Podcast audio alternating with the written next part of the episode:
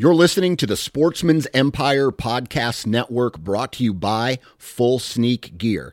Check out their entire lineup at fullsneakgear.com. Also, be sure to check out our entire stable of podcasts at sportsmansempire.com. New from Moultrie Mobile, the Feed Hub offers first of its kind cellular connection and control for nearly any spin cast feeder on the market. When used with the Moultrie Mobile app, you can monitor feed and battery levels, run feeders on demand, receive alerts when feeders are clogged, and remotely adjust feeding times. The Feed Hub is ideal for anyone who maintains feeders. Remove the guesswork and save time by planning feeder maintenance before you drive to your hunting property. For more information, visit moultriemobile.com. You're listening to the Sportsman's Nation Podcast Network, powered by Interstate Batteries. From your truck to your trail camera, Interstate Batteries has you covered. Visit your local Interstate Battery store today or online at interstatebatteries.com. Interstate Batteries, outrageously dependable.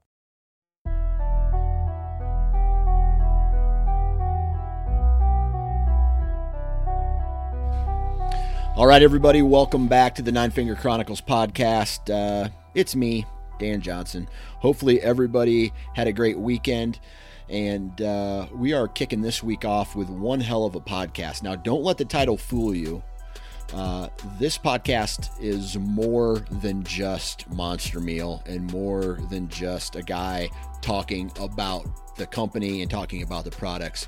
It goes much deeper than that. And actually, if you listen closely, you're going to get a lot of knowledge in this podcast as well, uh, because Blake Davis, uh, he helps run Monster Meal, has a lot of knowledge about whitetail deer, um, what their bodies need, what the products actually do for the whitetail, and just some bio, overall biology information as well.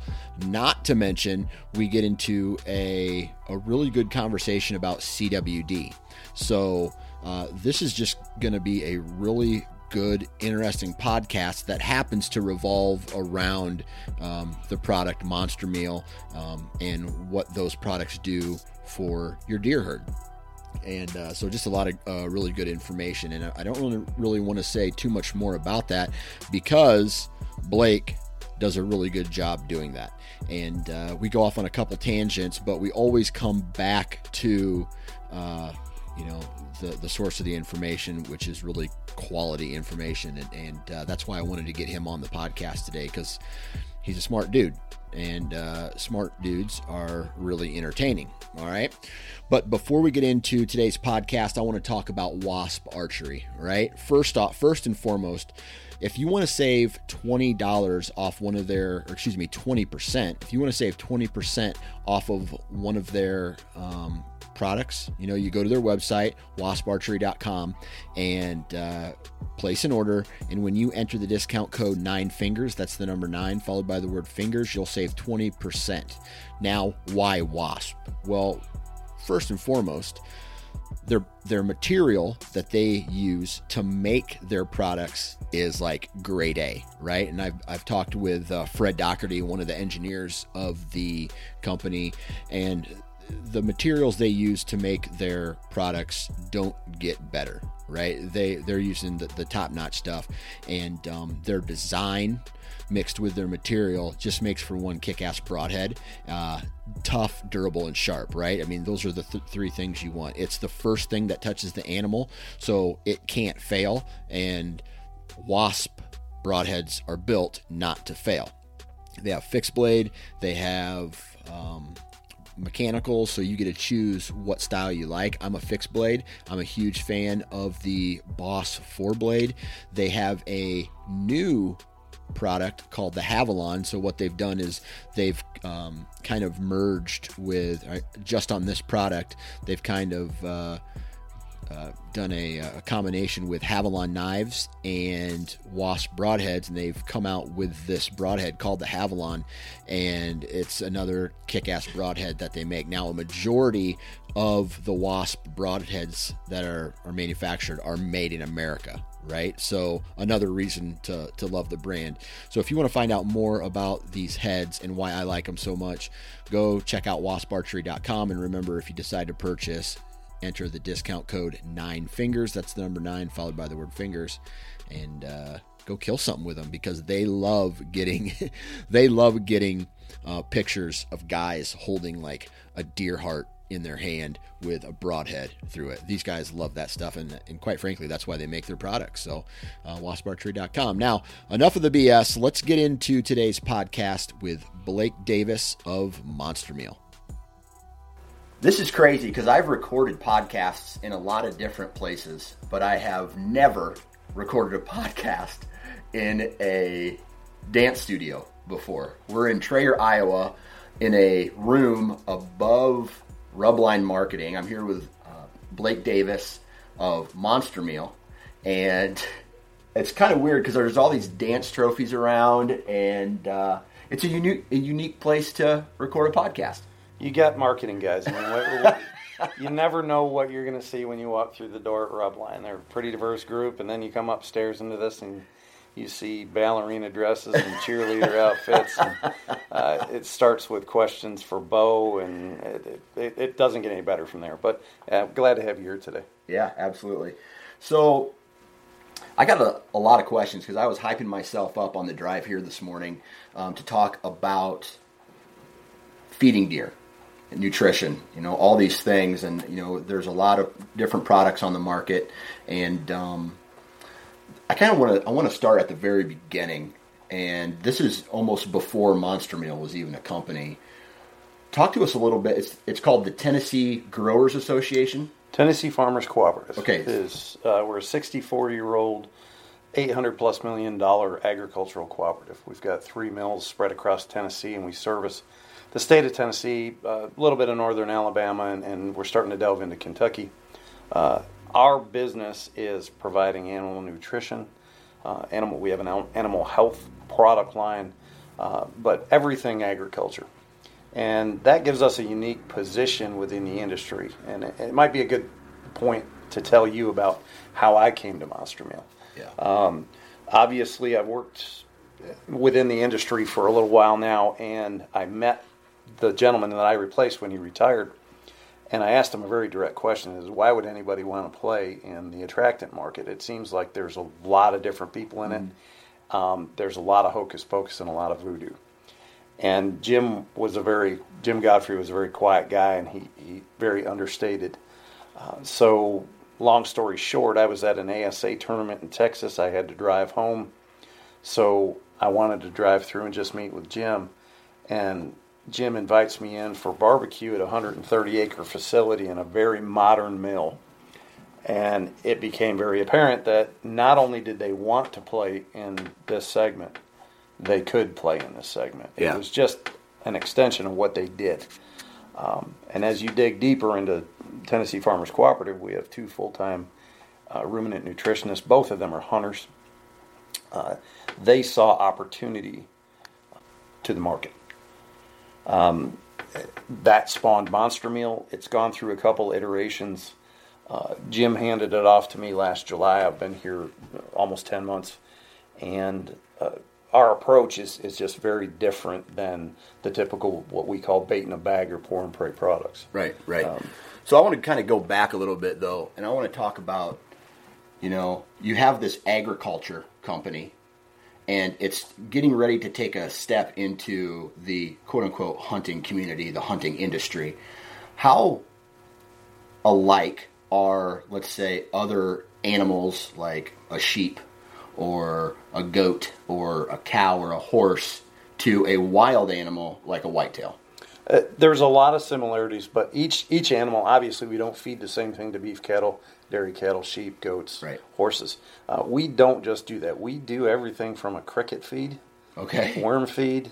Uh, we we do millions of dollars of specialty feed. Okay, and what that requires is a really diverse background and specialization in animal nutrition. You have to be able to analyze not only what animal you're feeding, how they're going to intake the product, what influences the intake of that product, right. and what the end result you're trying to achieve is um, and you develop the products around that. We have all the infrastructure and intellect to do that.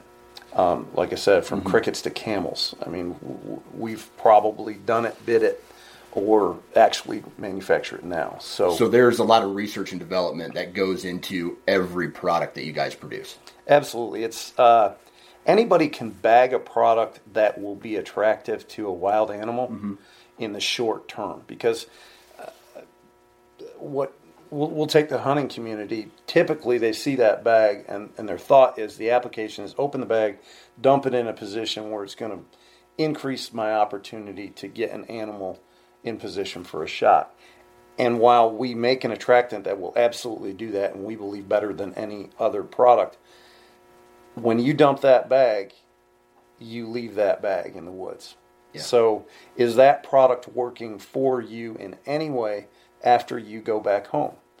Overnight, over the week, to the weekend, depending how you do. So, uh, what we really wanted to create was a, was a very streamlined product line that had nutritional benefit, even in the attractant side Right. and then we're seeing this emerging uh, segment of the population that is really they're they want to be conservationist land managers. Uh, I always joke when I started hunting in upstate New York, nobody bought land to hunt on because it just you you could get access Right. anywhere for little to nothing. Um, but what we've seen is as the population demographic changes, uh, people have moved away from the farms. Farms get sold, they get purchased by bigger entities who have liability, um, and there's a commercial aspect to hunting that was non-existent when I was a kid, Right. and that's the, prevalence of leasing. So people are investing in their own recreation differently, and they want a better experience out of that. So they can do things like plant food plots and, and set up feeders, mineral licks.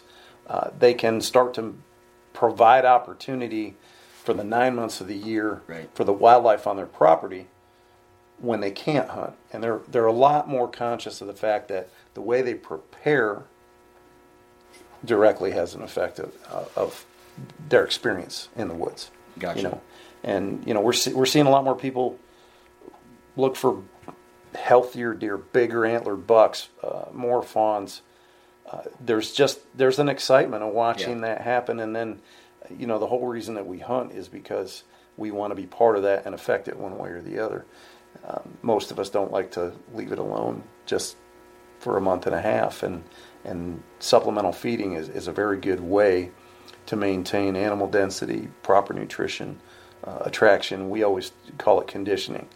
Um, once animals become conditioned to, pr- to premium habitat, they use it more, Yeah. um, and they use it more efficiently. And you can you can actually do seasonal or weather offsets with a supplemental feeding program that are not possible just by planning or relying on natural food sources. So Gotcha. there is a real opportunity. It's not just hey, throw this out, kill a big buck kind of Right. thing. So the reason you're on this podcast is because I find the backstory interesting as far as the the the product Monster Meal because it comes from a place of research, development, science backed information, right? A lot of facts, and out comes the product Monster Meal. Now, I don't even know. I don't. Even, I don't know how long, but five years ago, seven years ago, you have all these companies in the in the hunting industry putting out attractants, putting out feed, putting out um, products. I don't want to say similar to yours, but similar to yours. You guys occupy the same space, Same right? categories, Yeah, yes, same category. absolutely. That are just basically buckets of salt, right? And they have no real value other than getting a deer to come to a trail camera or come to a place so you can shoot it, right? So what you've already touched on it a little bit, but what different, you know, what different differentiates you from the rest of the the products in your space? Uh, most of the products come from two sides. One is either a purely hunting viewpoint, Yeah. which is what can I inexpensively put in a bag um, to achieve higher odds of a deer walking in front of me. Right. And those are usually met with a varying degree of results. The other side is their secondary products just manufactured for agricultural reasons and reapplied in a different bag. Right. Okay. Um, both of them will work to a reasonable degree. But when you look at it, salt is a great example. Yeah. Sodium. Sodium is an, the only element that a deer has the ability to self-regulate based on consumption. They can consume a fair amount of it. They need it for uh, vascular pressure maintenance and digestive health, uh, so they seek it out. So, yeah, you can take a sodium product, sodium carbonate or sodium chloride, dump it out. You'll have wildlife come to it. It is attractive, um, but you're missing an opportunity because there's other things that animals need. So we looked at it and said, okay, we have to feed this. One, it's totally different than an agricultural product. An agricultural product is fed in a finite quantity in a confined area to an animal that can't leave, walk away, Right. move, and is not reliant on its environment for food for the most part. Right. You know, you can make an argument for beef cattle or goats that graze, um, sheep that graze, but they're always going to come back. And think about that. The agriculturalist says, okay, I have a wonderful farm, but it doesn't give my animals everything that they need. So therefore, I'm going to have some sort of supplemental feed.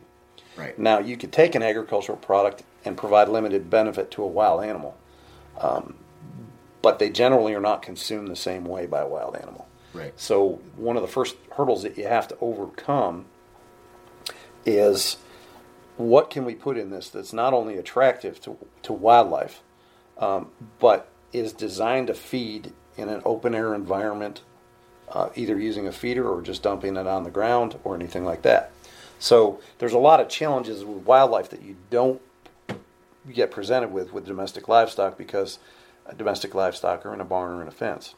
Um, so you, you do you have to go back to your science and say, okay, we back to our our sodium opportunity. Yeah. We make mineral blocks that have uh, a salt and sodium content that's attractive to whitetails, but we also add vitamins, minerals, um, different different things that also benefit the animal.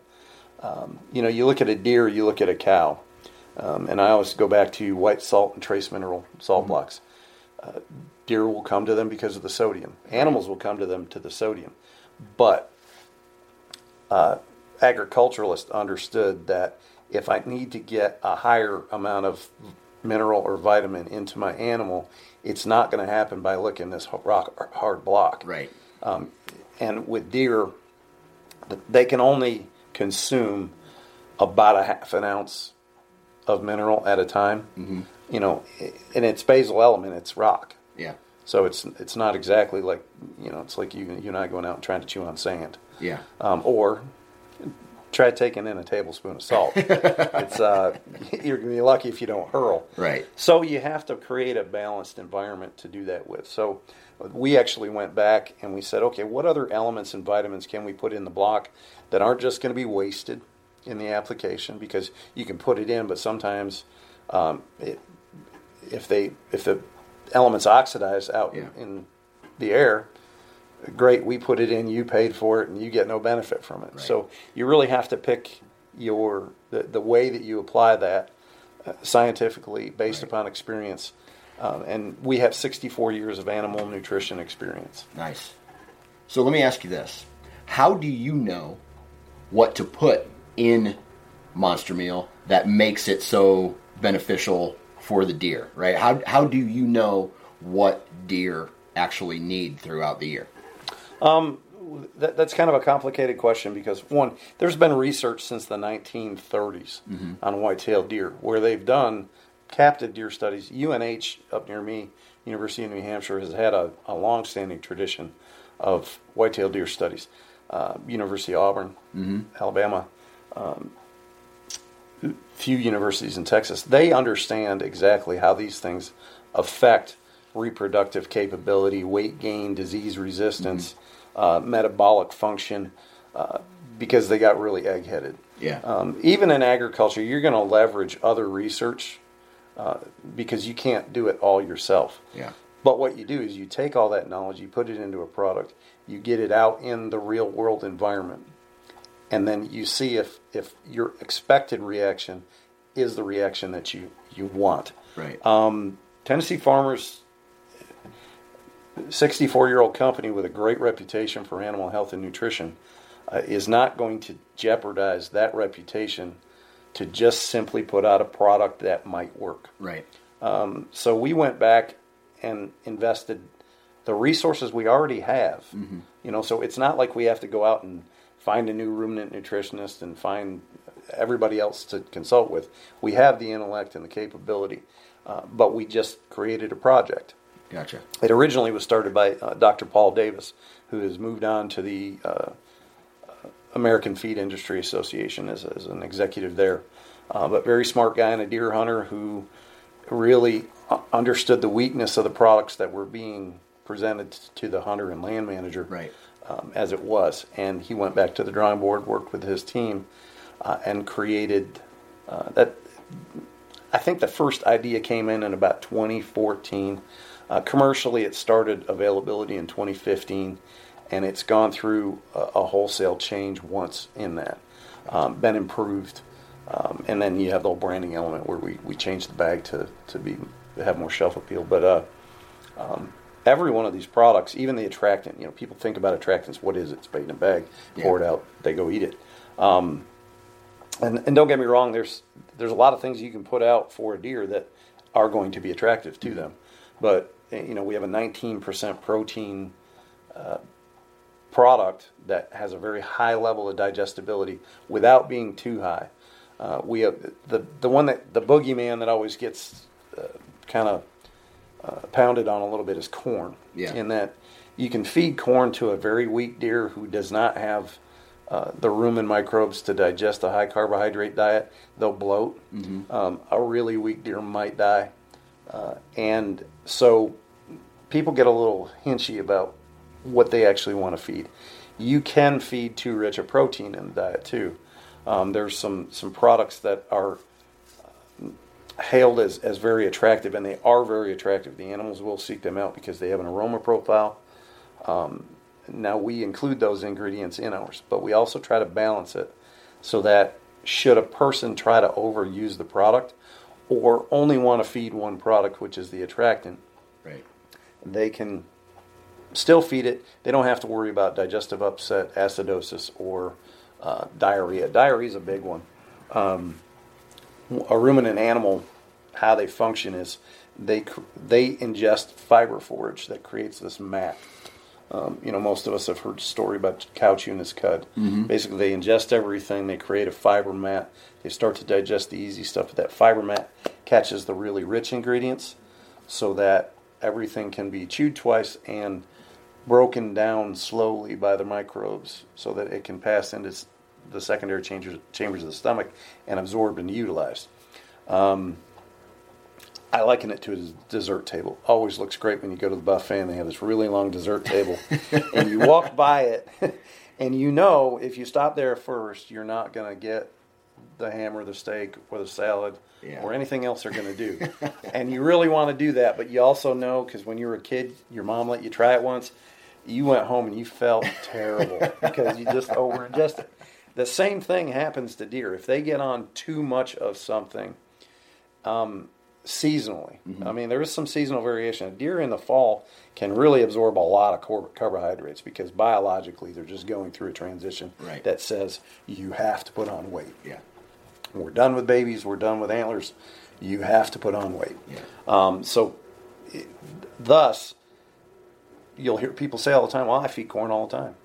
You know, started up about September, which is perfect, um, and I feed it right through hunting season Yeah. their biologically their blood actually chemistry actually changes um, to work better with a high carb diet because they're preparing for winter winter stress and you know people you know they, they don't talk about winter stress in southern deer uh, because there's no snow but the the quality of forage in the winter in in the south uh, is paramount to the quality of forage up north Right. and availability um, so I'll get you. There's a whole lot to talk about here. Yeah. But uh, um, essentially, when you look at these products, uh, we can take and optimize a product for its specific use without keyholing it too much. Right. Um, because that's the one thing you don't want to do. You don't want to create a, a product that is so specialized that it can be misused Right. and is no benefit. Because then you got a customer spending hard earned money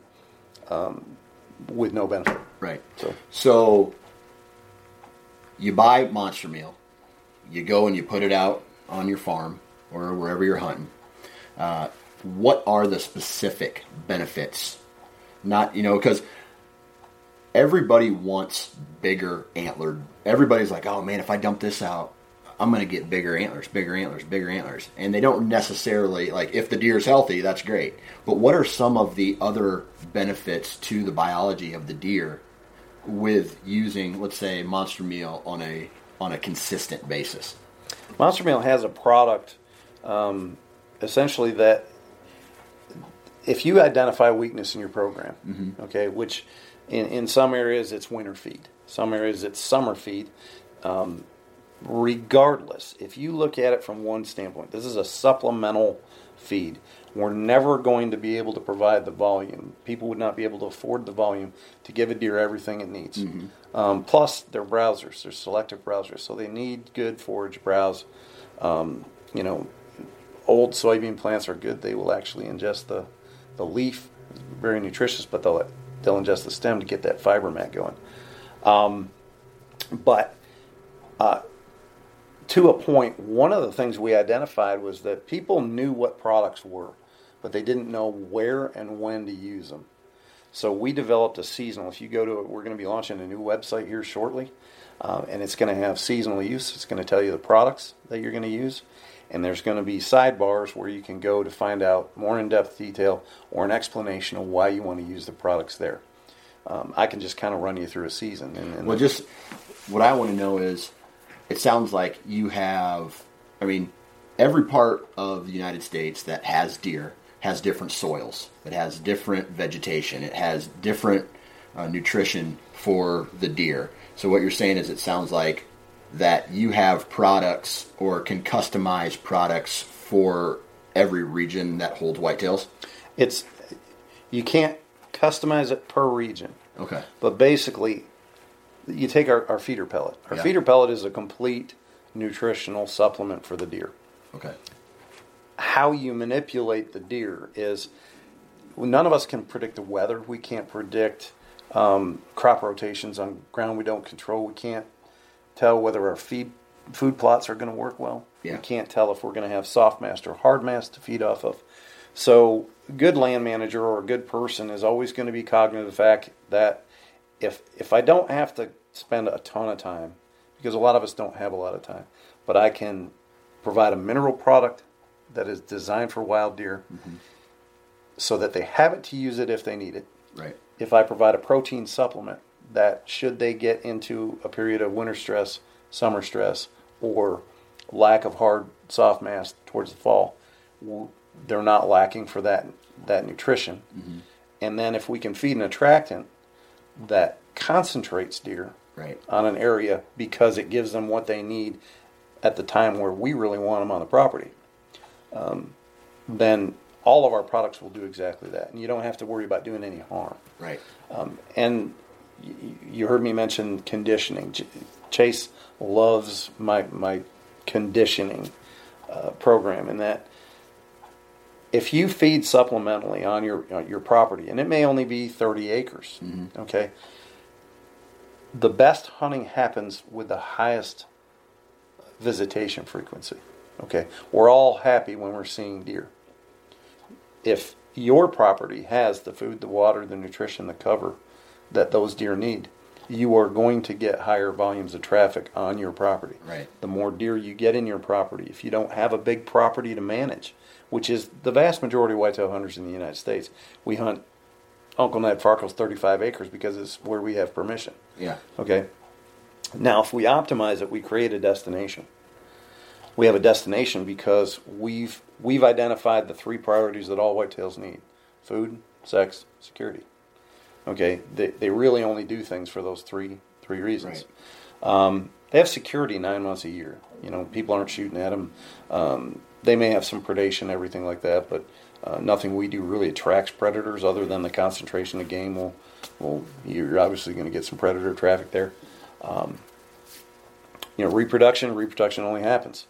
Uh, where is that reproduction going to happen? And can I affect reproduction from the standpoint if, if I have a healthier doe, she's going to make more milk. She's going to have a bigger fawn. A bigger antlered deer comes from a bigger body deer. Mm-hmm. Don't believe me? Uh, look at Canada, the upper Midwest. Right. They're very large subspecies of deer. People kind of discredit the fact that a subspecies, um, yes, they have a, a higher capability because you actually pull that calcium phosphorus for antler growth out of the skeletal structure Right. when they're building it.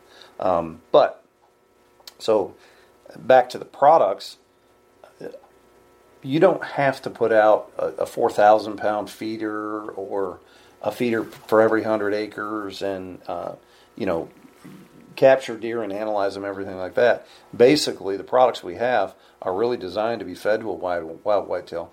They'll consume them based upon their consumptive needs because the product doesn't have any holes in it. Um, it's a little more expensive, but it's expensive because it's it's got some things that you're not going to get from a recycled beef feed or Gotcha. things like that. And lastly, we created products that they'll actually consume. Um, but pellets are the are the ones that a lot of people have to doctor pellets to get a deer to eat it. Um, one of my friends jokes that we don't have pellet trees out there, so they don't identify it as, as a you know that's an acorn or that's a that's a kernel of corn or that's an apple, um, and it doesn't smell um, or taste like what they would normally ingest. Right. So we had to go back to, okay, how do we make it smell like something they would eat? So our pellet has an apple, a natural apple flavoring to it. Um, what are they seeking out? They're going to get protein from it, but you're a relatively physical fit guy compared to me, and there's supplemental nutrition drinks. Uh, some of those protein shakes are not exactly. You're not going to want to drink them every day because they Right. taste horrible. Right, right. Okay. Now they're very effective, but they're only effective if you drink them, right? Right. I- If a deer will walk by a pellet just because they don't have the incentive to eat it, what good is it? Right. You can't get the nutrition into the animal unless they'll consume it. So Right. all the products have a complete balance of the, the nutritional requirements of the deer. They'll also consume them. Okay. Um, and it's it's a very easy program because we don't have 42 different flavors of attractant and you know well, I want persimmon, I want pecan, I want uh, you know peanut butter, you know whatever. It's everything in the products is identified other than the mineral because uh, again its baseline mineral is rock. Um, they don't seek out rock. They can smell, detect sodium, um, but it's not aromatic enough to attract them. So we had another an apple flavoring there because that that apple flavoring will uh, increase the curiosity. Once they get it, they identify it. They keep returning. Gotcha.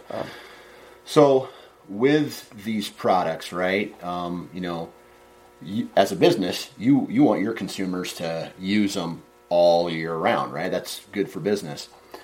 Is are your products meant to be used all year round? Do the deer still get some of the benefits if they're used one or two months out of the year?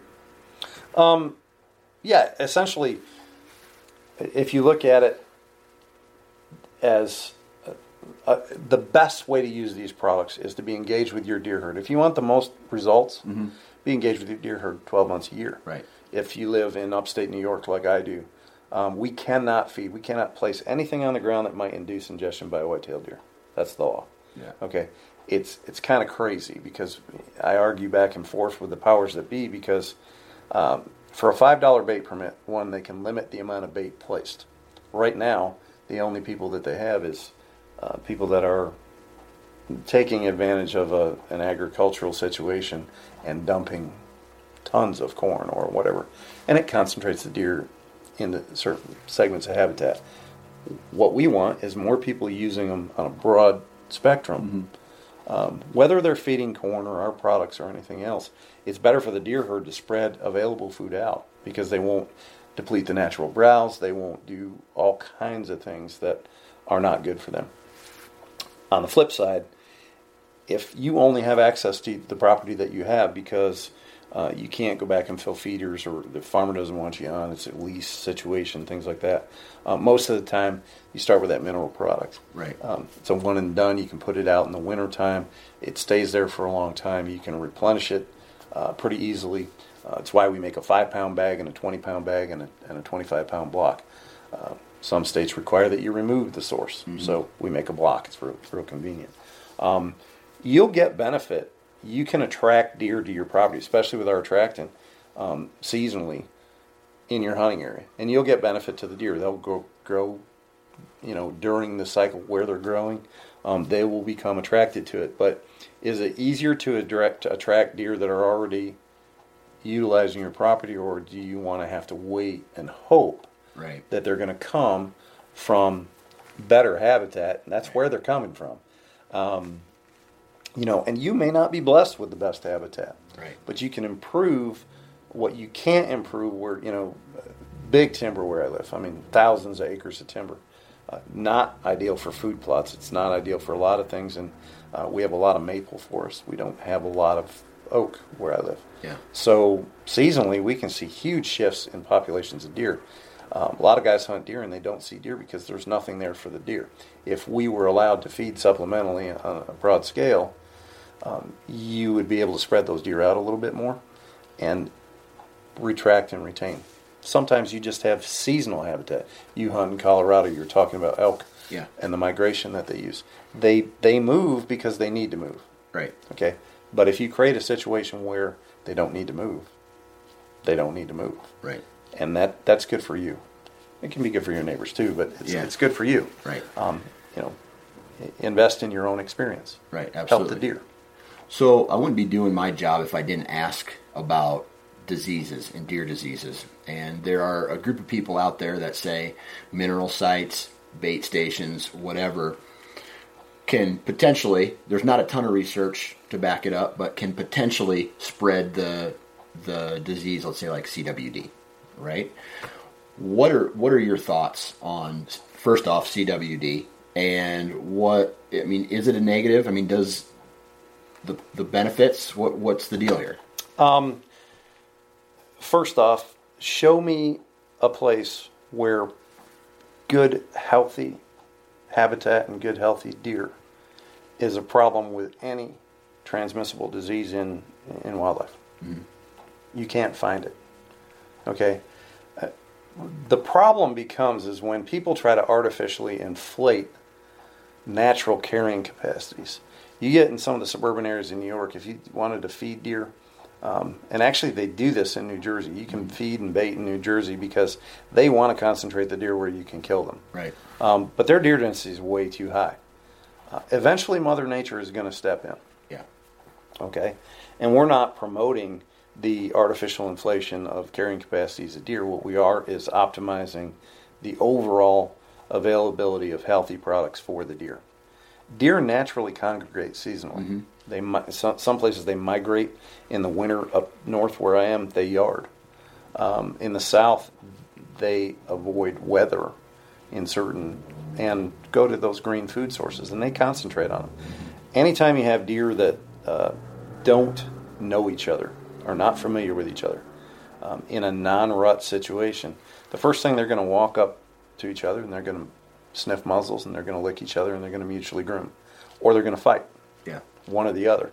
Um, it's going on every day out there in the woods.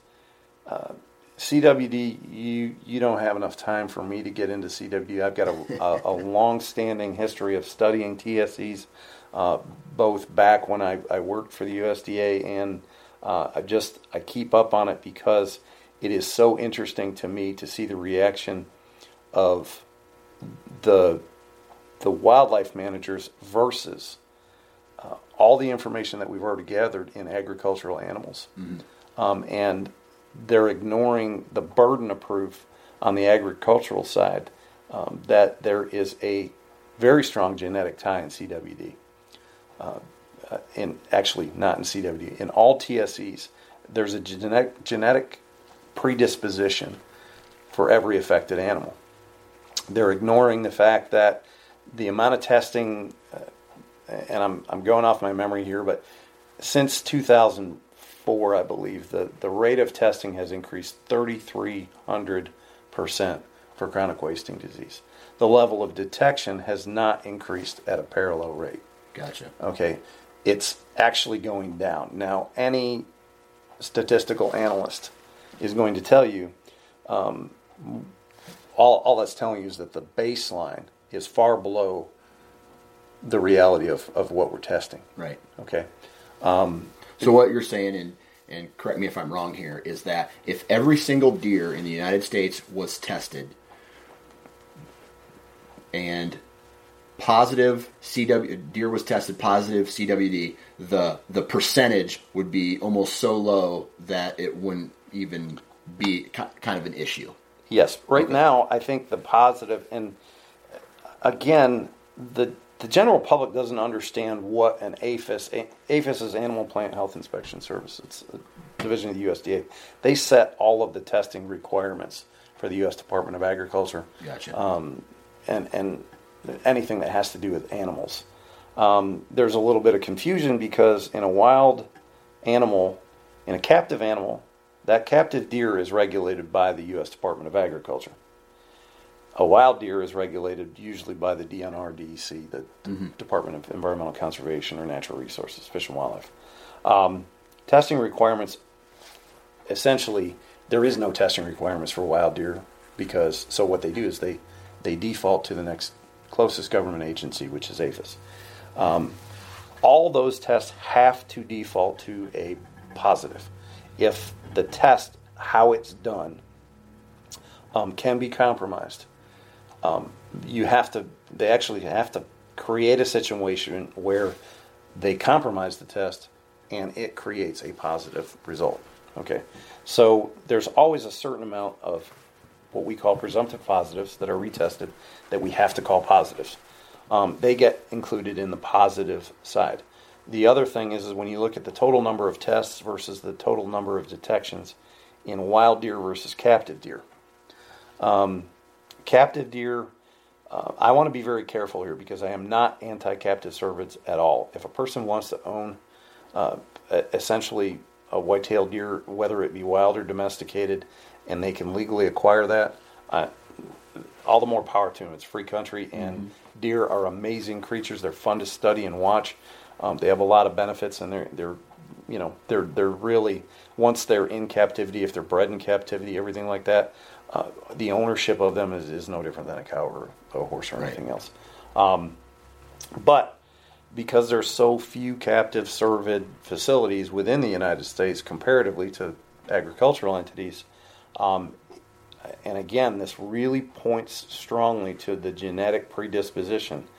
There's a much higher detection rate in these captive areas than there is in wild whitetails. One, you've got mandatory submission for testing. Right. So virtually every animal killed, um, or a high percentage of the animals killed in, in, in most cases, are tested at some level.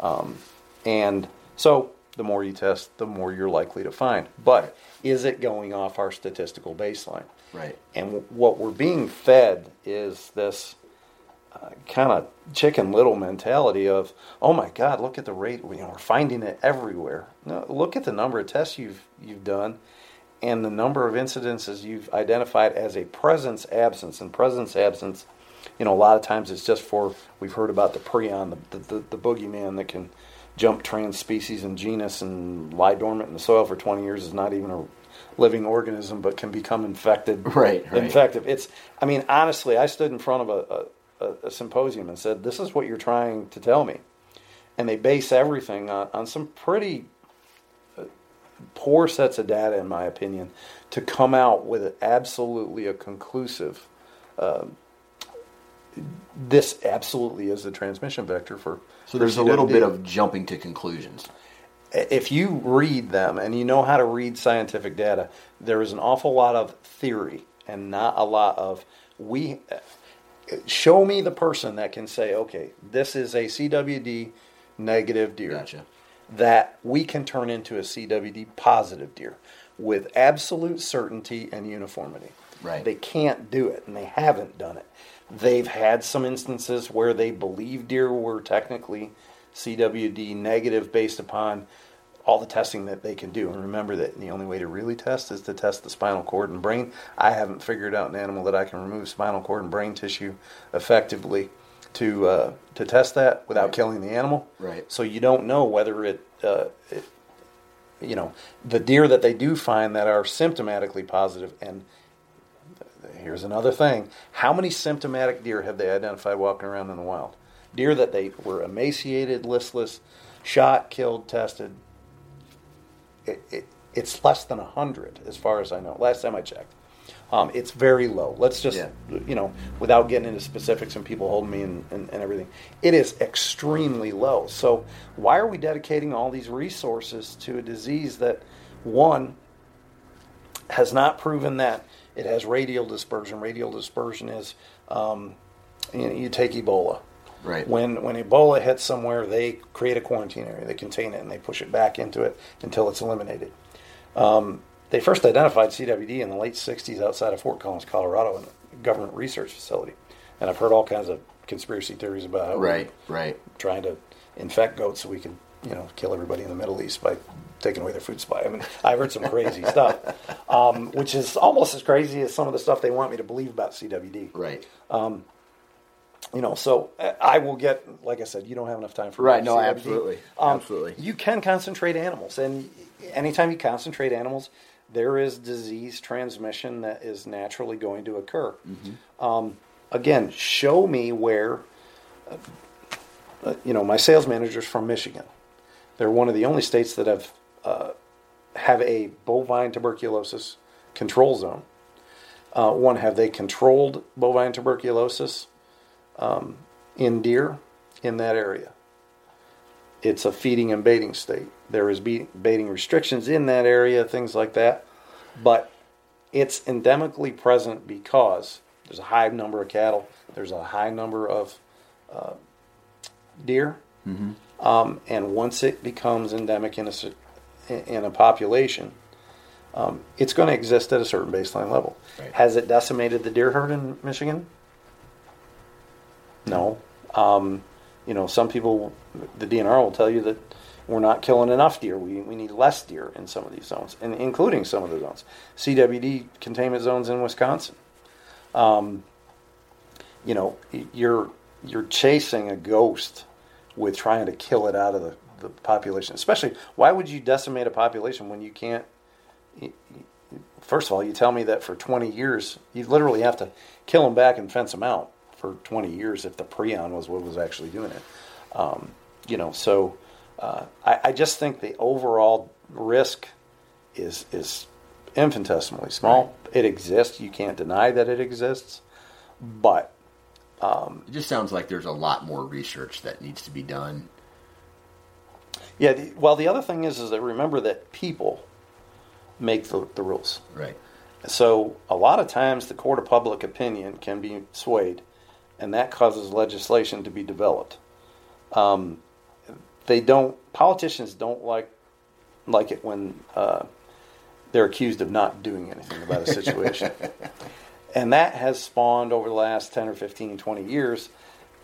Okay, what do I need to be ahead of? Right. Supposedly, if I do something, well, we did everything we could Right.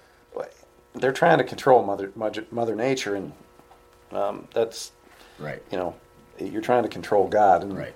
no one's going to do that Right. um, but it makes them look good it's good pr and, and, and things like that the other thing uh, that one of my favorite soapbox things is hunters in general landowners and land managers in general have to be cognitive of the fact that the mentality 40 years ago of people that went into wildlife fisheries and wildlife management they came from what i call a hook and bullet mentality um, whereas most of uh, syracuse university cornell are very close to my house. I get to speak to a lot of people that are involved with those entities. The people that are going to be managing our natural resources and are managing our natural resources currently today um, the vast okay we won't use vast but the majority of them do not have a consumptive mentality they're not going to go out and catch a fish and eat it they're not going to go out shoot a duck and eat it they have no concept of why anyone would want to do that they don't see the benefit in that because intuitively they also have the influence of endangered species Yeah. and habitat management and everything else. Um, I get some pretty heated arguments about, uh, uh, you know, people say, well, I am a conservationist. You are. I said, but you're a spectator. Right. You know, you're not actively involved with your money, you're not actively involved in the whole entire system. You want to isolate this, the part of the system that you want to make believe doesn't exist, and that is that uh, you know everything that you're trying to manage is eaten by something. Mm-hmm. Uh, for some reason, you think that it's better for an eagle to eat a dead fish on the side of a river than it is for a person to eat that same fish, when ultimately neither the eagle or the person is going to be negatively affected by the other's consumption. Now, you can get to points where humans overconsume. Right. Um, but that's not happening in wild species populations in the United States. Gotcha. In fact, I would say right now, um, and I challenge some of my my non-consumptive counterparts all the time, and that, you know, have you ever bought a hundred acres of ground just to improve the wildlife habitat?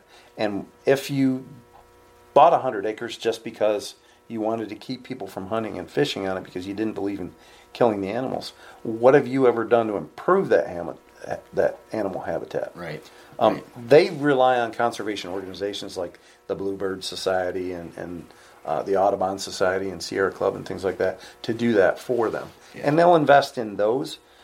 But again, their idea is to restrict free access rather than create a sustainable model like the North American conservation model did. Yeah. So, um, you know, we're, we're getting way away from what we talk about, but trust me, I could talk about Right, this stuff all day. It's So like- I tell you what, let's make a hard, real hard transition Hard here. yes. hard left, and get back to Monster Meal in a second. Um, why don't you talk about your your pr- current product line real quick, and just at a very high level, uh, what are your offerings and what do they do at a high level? And you can break it basically down into uh, mineral, protein, and attractant. Okay. Uh, the mineral is mineral. It, it is designed as a, a perfect replacement of trace mineral elements for anything 95% of a wild whitetail would ever need to be able to Right. consume. Um, and that varies across the country, but if you need it, it's in there. Vitamins, minerals, sodium, uh, you know, everything that they need for that. Uh, the protein. Protein products are a block and that pellet. That pellet is the most underrated product.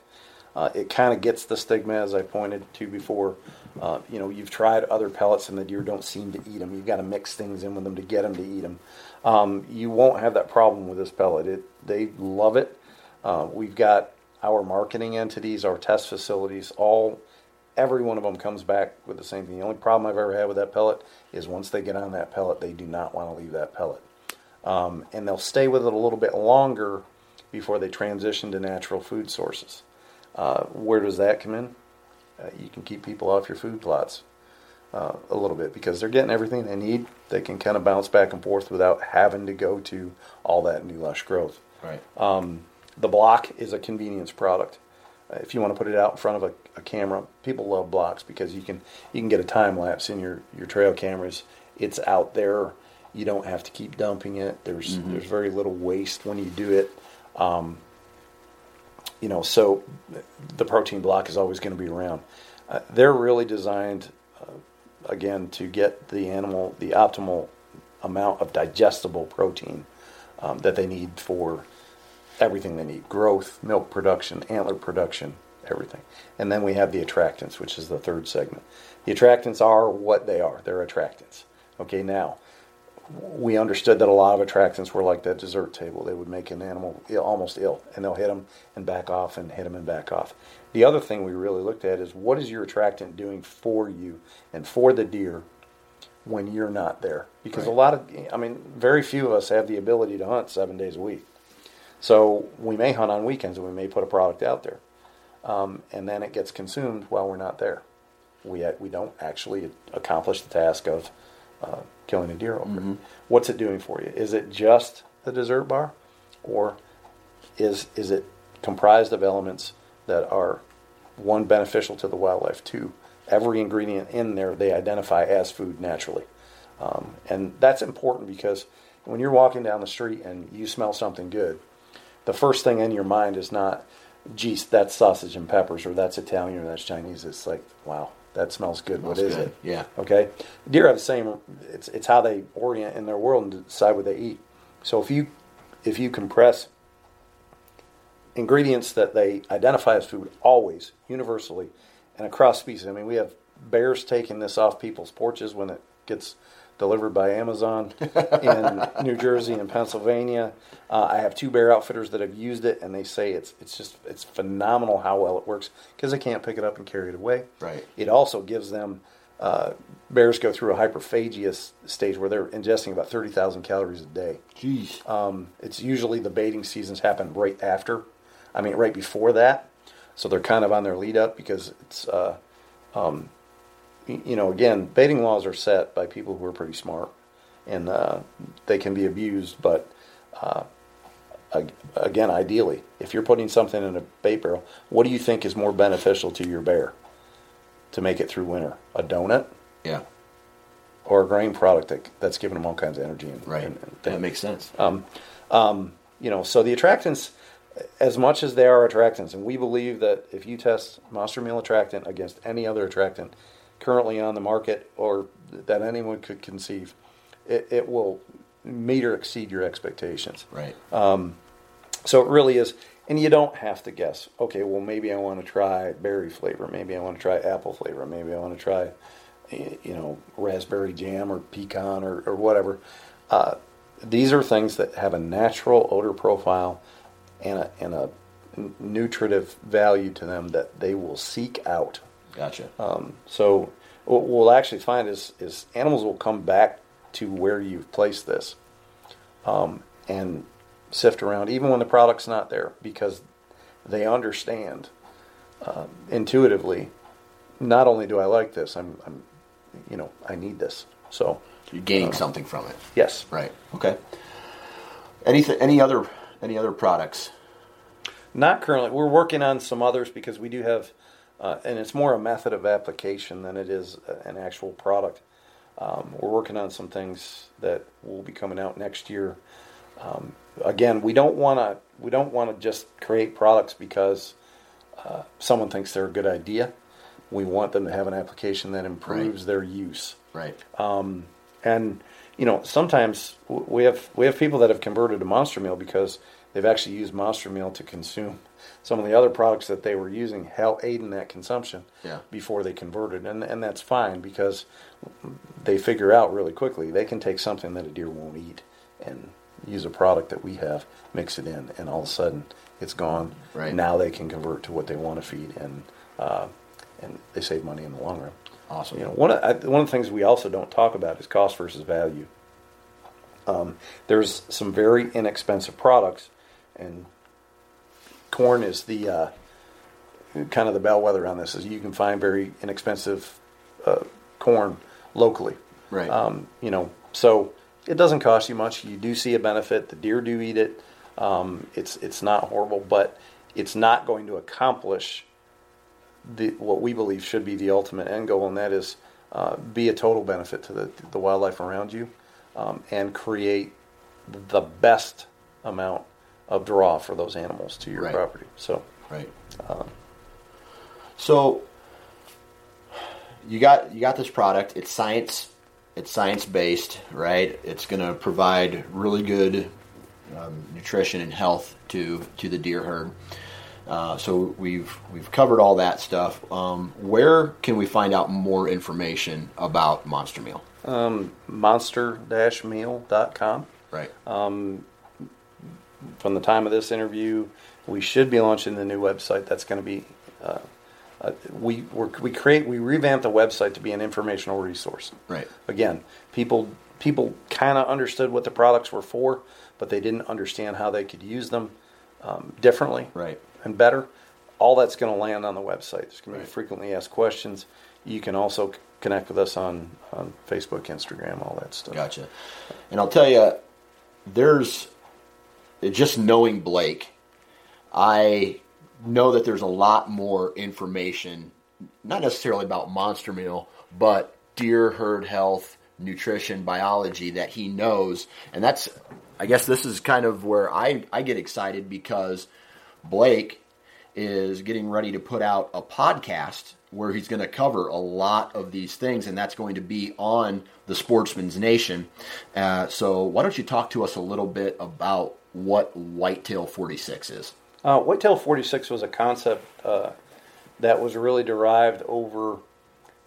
I've made my living in the outdoor industry, and when it started out, it was people want to be educated and entertained. Right. And sometimes we we've kind of clouded where marketing lies and where information lies. Right. Uh, because marketing information is not here's the information, digest it, and make a choice for yourself.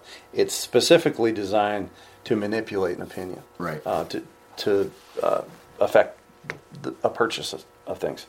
Um, we didn't. I didn't want to be involved with something that was very commercial, um, because it, it the customer's being desensitized to it.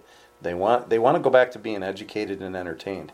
And one of the entertainment things that's always interesting to me, I'm a I'm a deer nut. I'm a I'm a big game nut.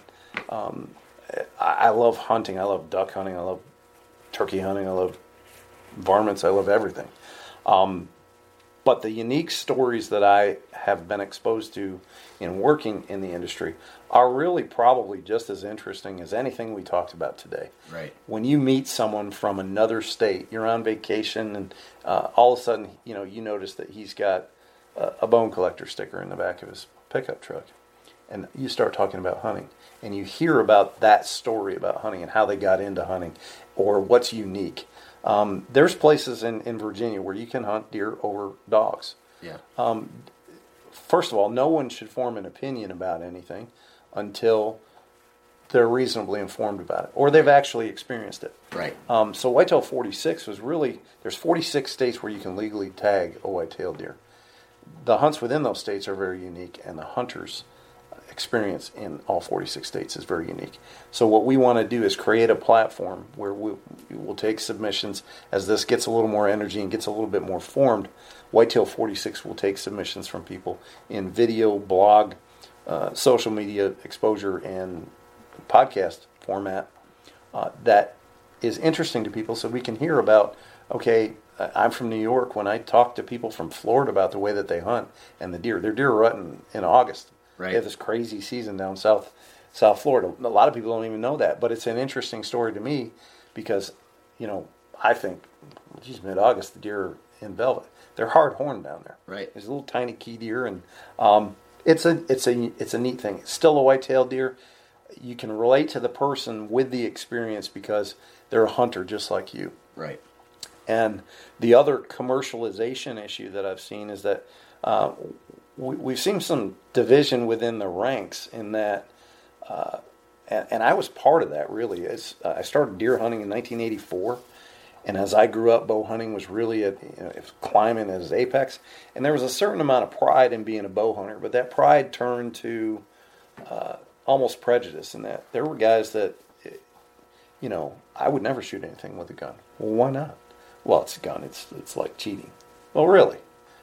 Then why do ninety percent of the people that go out with a gun still not get anything? Right. Um, and that is that is 100% focused on the kill, Yes. not on the hunt, the experience, and how you got there. Um, and I think you know, we're, we're, we're seeing the water spread out a little bit. Around me, waterfowl really started to burgeon. Why was that? Because the experience was much better. You didn't have to worry about getting yelled at if you had to track a deer on your neighbor's property. You didn't have to worry about going up to the landowner who let you hunt there for 30 years to hear that he leased the property for more money than you could afford. You didn't have to, you know, deal with that. And that's the deer hunting side. But uh, at the end of the day, the story of all hunters is the story of humanity. Right. And we can, anyone can relate to that, whether it's, um, and, and that's why the video format and podcasts are so uh, popular right now because people can see the story unfold and they can relate to it. Um, whereas uh, not everybody can relate to all the stories being told. Yeah. You know, we can't afford a, a 300 acre lease in, in south central Iowa um, and wait three years to draw a bow tag and, and or four and then go out there and uh, it almost for the average guy with an average paycheck and average vacation um, it's it's great to aspire to that and there's nothing wrong with that but he just doesn't relate to it so Absolutely. whitetail 46 is is for every hunter, whether you be the most serious trophy hunter on the on the planet. Um, we've got I've got some great connections in Texas. Texas is a thousand miles north south and a thousand miles east west, and West Texas, East Texas, North Texas, South Texas, high fence, low fence, no fence. It's all right there. Yeah. So you know some of the people that we're going to have on the podcast and some of the videos you're going to see, um, and we're going to touch on some some relatively divisive subjects like high fence deer hunting. Mm-hmm. You know, what is high fence deer hunting? Um, again, if a guy wants to go in and, and, and kill a deer, a captive deer that's been behind a fence, um, that's his experience and he can invest in that.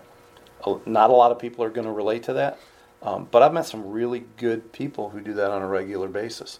Um, and there's a lot of factors that go into that what I think we should be careful of is I don't I don't want hunting to become what it's become in Europe, Asia, and is uh, kind of Africa a little bit too.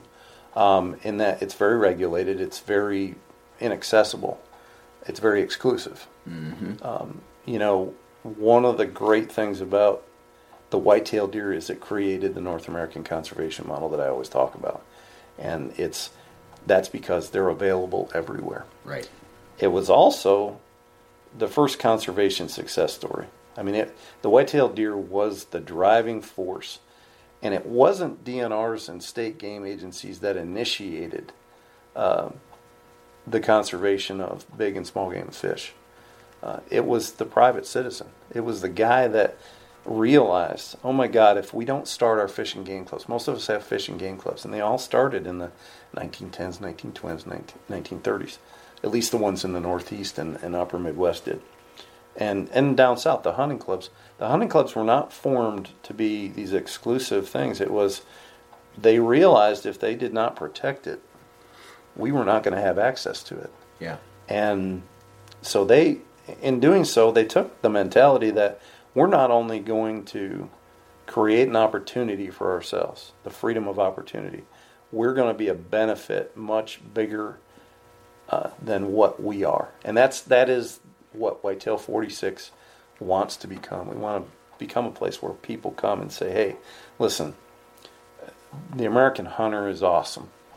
It, it was geared around whitetails. We're probably going to wind up having to touch on a whole lot of different things, but Whitetail 46 is the story of um, American deer hunting, really. Right. And and we're excited to be part of that. We're we're the uh, Monster Meal is the presenting sponsor for that because that's what we believe. Right. And uh, you know, and, and, when you talk to anyone who's involved with Monster Meal uh, as a whole, and it's a very small segment of our company, we're hunters and fishermen, and we're just like everybody else. I mean, we're not we don't right. have any special advantage, right. and uh, most of us don't want it.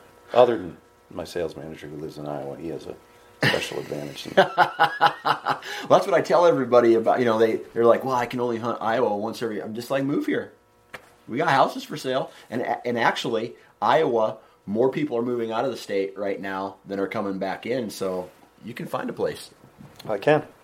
Uh, I have this thing called a wife, ah, who's very close to yeah, her mother. Yeah, yeah. Um, so if, if, if I can move my mother-in-law into your house, I'll move to Iowa. How's that?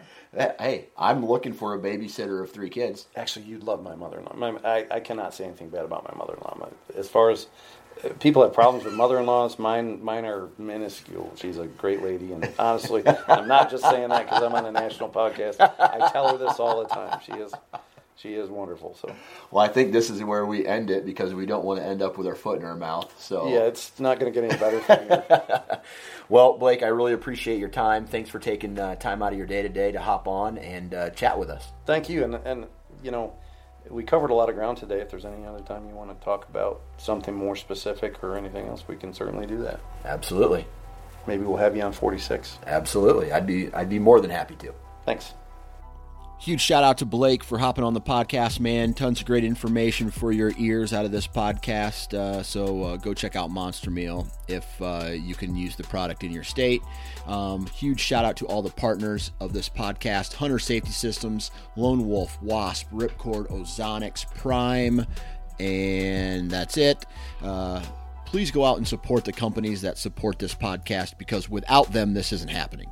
So, uh, thank them by you know going and checking out some of their products and checking out some of their websites man. It's uh, you know i'm trying to su- surround myself with really good companies and, and i feel like i've done that. So uh, do that. Huge shout out to all of you for taking time out of your day to, to download. As always please subscribe.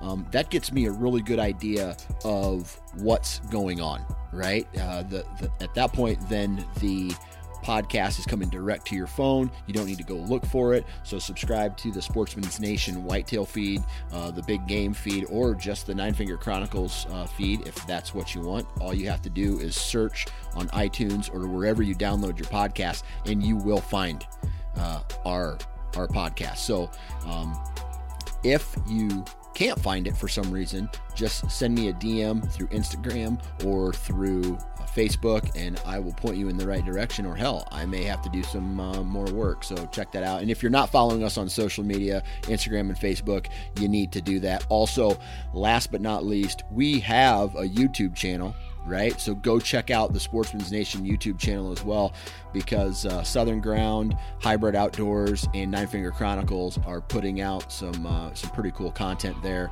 And uh, I must say, I like what I like YouTube, uh, especially uh, what we can do and uh, with with that platform. So go check that out. And last but not least, guys, if you're going to be in a tree, our friends at Hunter Safety Systems are reminding us to please wear your damn safety harness. Have a good week.